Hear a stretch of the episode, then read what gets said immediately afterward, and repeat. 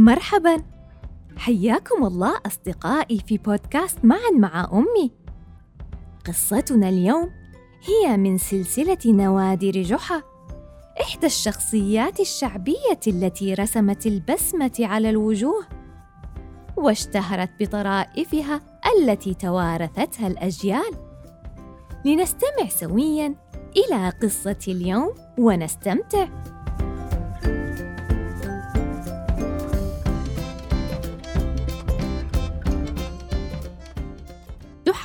ومسماره العجيب.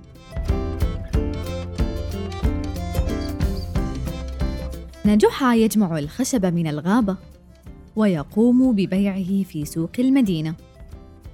فجمع من ذلك مالا كثيرا. بنى منه بيتا جميلا في أجمل مناطق بلدته.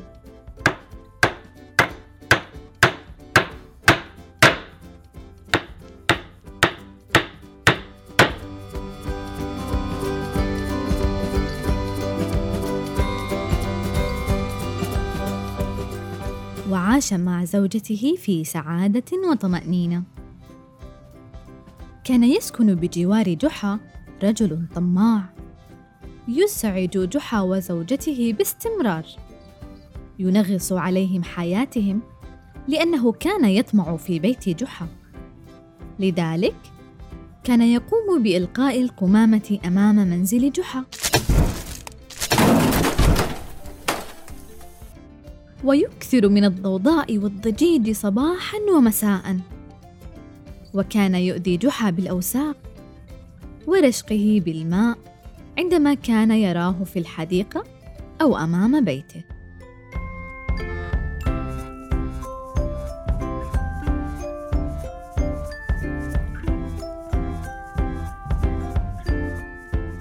جمع جحا جيرانه واشتكى إليهم جاره المؤذي. ولكن دون جدوى. فقرر في النهاية التخلص من البيت والرحيل. وانتشرت الأخبار في البلدة وخاصه بين الأصدقاء والجيران. فرح بذلك جار جحا. فأخذ يغير من معاملته لجحا وبدأ يتقرب إليه. ويحسن معاملته وكف أذاه. ذهب إليه بعد ذلك وسأله هل تريد بيع بيتك يا عزيزي جحا؟ فرد جحا نعم أريد بيعه. فقال لجحا بخبث إنني على استعداد لمساعدتك في بيعه وحتى أظهر لك حسن نيتي فإنني مستعد لشرائه وبالثمن الذي تحدده. شكر جحا جاره ووافق أن يبيع له البيت. ولكن بثمن باهظ.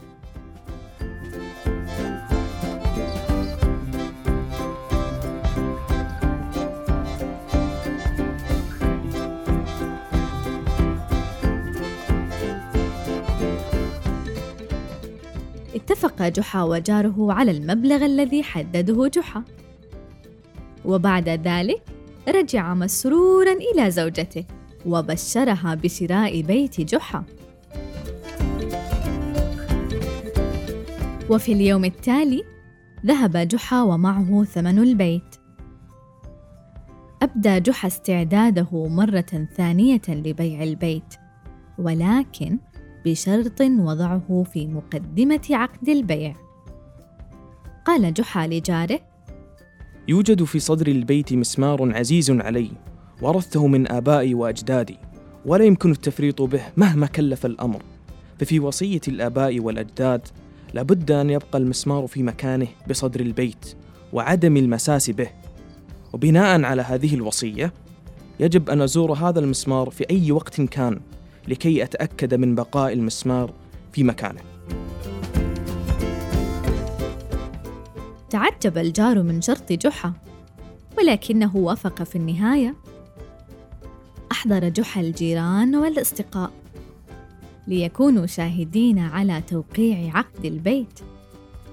تسلم جحا الثمن المتفق عليه وسلم جاره مفاتيح البيت. وانصرف.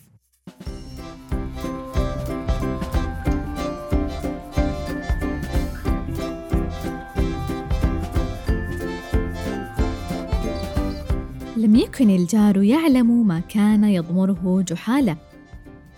فبعد مضي وقت قليل ذهب إليه جحا وطلب منه أن يسمح له بزيارة المسمار كما هو متفق عليه في العقد. وبعد موافقة الجار تكررت زيارات جحا صباحا ومساء. أصبح شغل جحا الشاغل هو زيارة المسمار في معظم أوقات اليوم. وقت الطعام. وقت النوم. وكان يأتي أيضا مع أصدقائه. أصبحت زيارات جحا مصدر إزعاج كبير لصاحب البيت وزوجته. فلم يعودا يهنأ بالراحة ولا بالنوم. فقد صارا يتوقعان حضور جحا في أي وقت. بدأ الشجار بين الزوجين وأخذت الزوجة تلوم زوجها على سلوكه السابق تجاه جحا. وتقول له بأن ذلك نتيجة سلوكه السيء. فكما عاملته يعاملك الآن.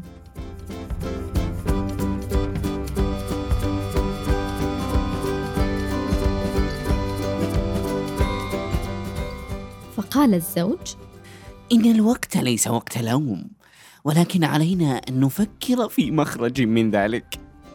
فقالت الزوجة علينا أن نبيع البيت ونرحل منه ومن المكان المر. عاش الرجل وزوجته فترة من الوقت في البيت. وفي النهاية قررا بيع البيت بأي ثمن. ولكن لم يبدي أحد الرغبة في شرائه بسبب مسمار جحا. الرجل الوحيد الذي أبدى رغبته هو جحا.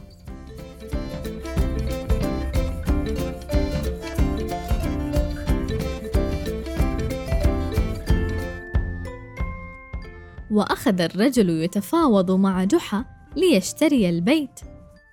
قبل جحا بشراء البيت ولكن بنصف الثمن الذي باعه له. لم يجد الرجل مناصا إلا أن يبيعه له واسترد جحا بهذه الطريقة بيته وبربح كبير. ملقنا جاره درسا لن ينساه ابدا جراء طمعه.